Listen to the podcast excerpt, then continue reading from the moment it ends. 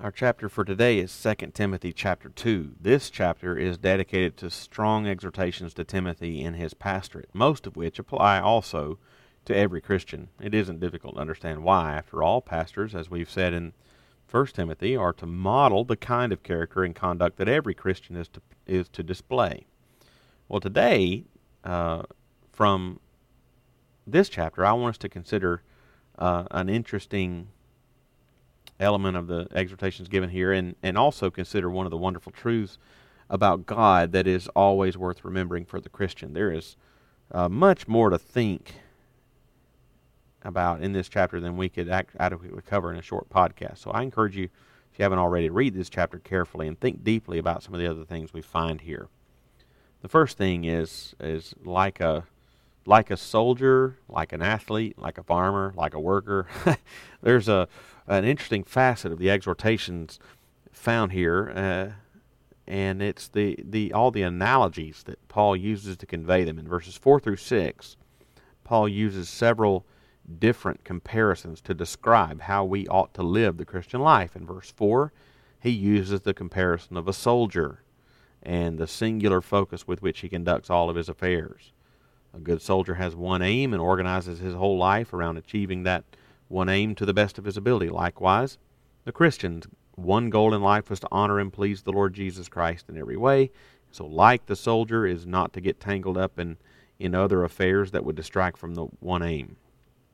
In verse 5, Paul uses the comparison of an athlete and the, the discipline and the obedience to the rules and principles of the sport he is to have and display if he's to be successful. The Christian, likewise, is to immerse himself in the Scriptures and to know the instructions by which he is to live to, glory, to the glory of God.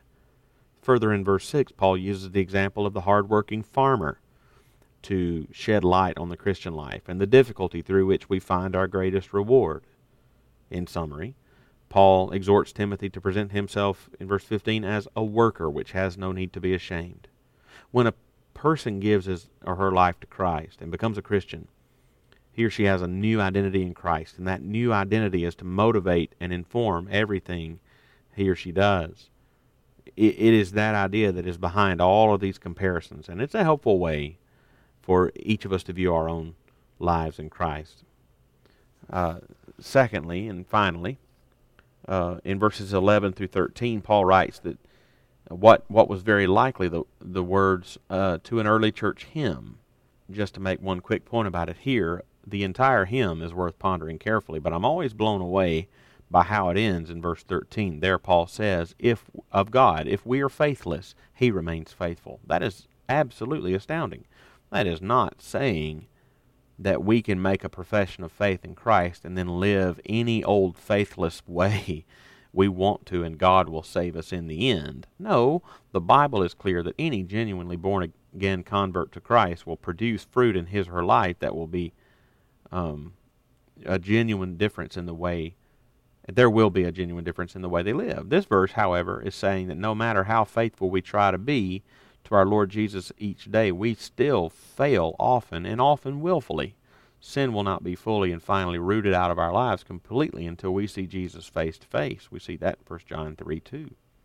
And until then, uh, we we uh, still fight against and often succumb to its influence in our lives. The beauty of 2 Timothy 2:13 is that for the true believer, no matter how many times we fail, the Lord will never fail us. No matter how many times we go astray and act faithless, the Lord will always remain faithful to us. It is his nature, and he cannot act contrary to his own nature. What a great God we serve. And just a few thoughts there from 2 Timothy chapter 2.